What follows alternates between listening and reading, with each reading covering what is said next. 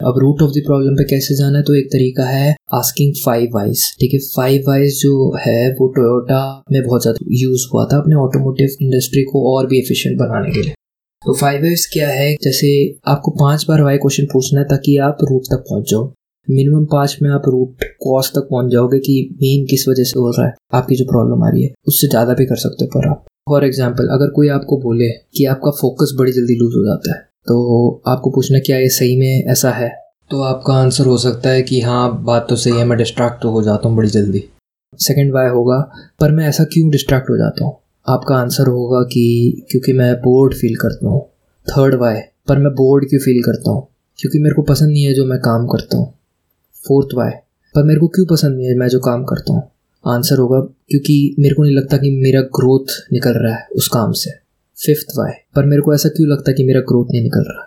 क्योंकि मैं जो काम कर रहा हूँ, वो किसी तरीके से मेरी ज़िंदगी से रिलेट नहीं कर पा रहा कि मेरे को जहाँ पे चलना है।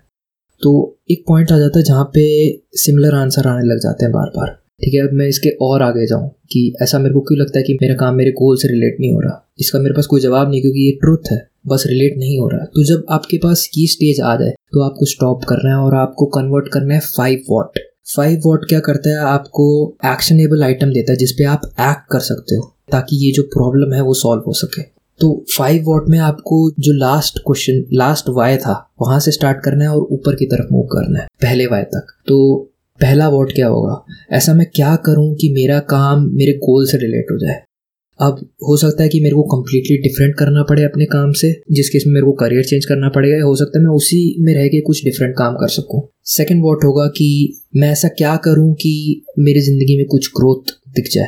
ठीक है, इसका कुछ आंसर हो सकता है। थर्ड वॉट होगा कि मैं ऐसा क्या करूँ कि मेरा काम इंटरेस्टिंग हो जाए? तो जब आप इन सारे वॉट्स का आंसर दोगे और जब आप उन्हें इम्प्लीमेंट करोगे अपने लाइफ में तो धीरे धीरे आपकी जो प्रॉब्लम है, वो सॉल्व हो जाएगी।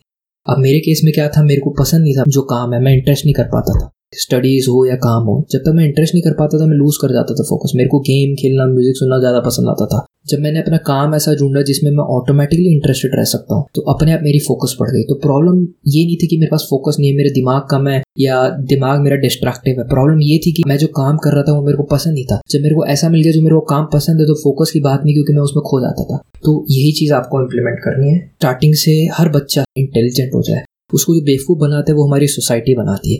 कैसे बनाती है? क्योंकि कंडीशन करके कि तुम बेवकूफ़ हो, तुम स्मार्ट नहीं हो, तुम्हारे पास फोकस नहीं है, तुम्हें कमी है, कमी निकाल निकाल के। हमें वो कमी नहीं रखनी, हमें ग्रोथ माइंडसेट रखना है। ग्रोथ माइंडसेट ये कहता है कि हमें दिन भर दिन ग्रो करना है, हमें हर चीज़ में एक अपॉर्चुनिटी ढूंढनी है ग्रो होने की, ठीक है? और ये भी एक तरीके से ग्रोथ माइंडसेट को ही इंप्लीमेंट कर रहा है। आप जैसी कोर ऑफ़ द प्रॉब्लम पे पहुँच जाओगे, आप समझोगे कि ये मुझसे कोई रिलेशन नहीं है।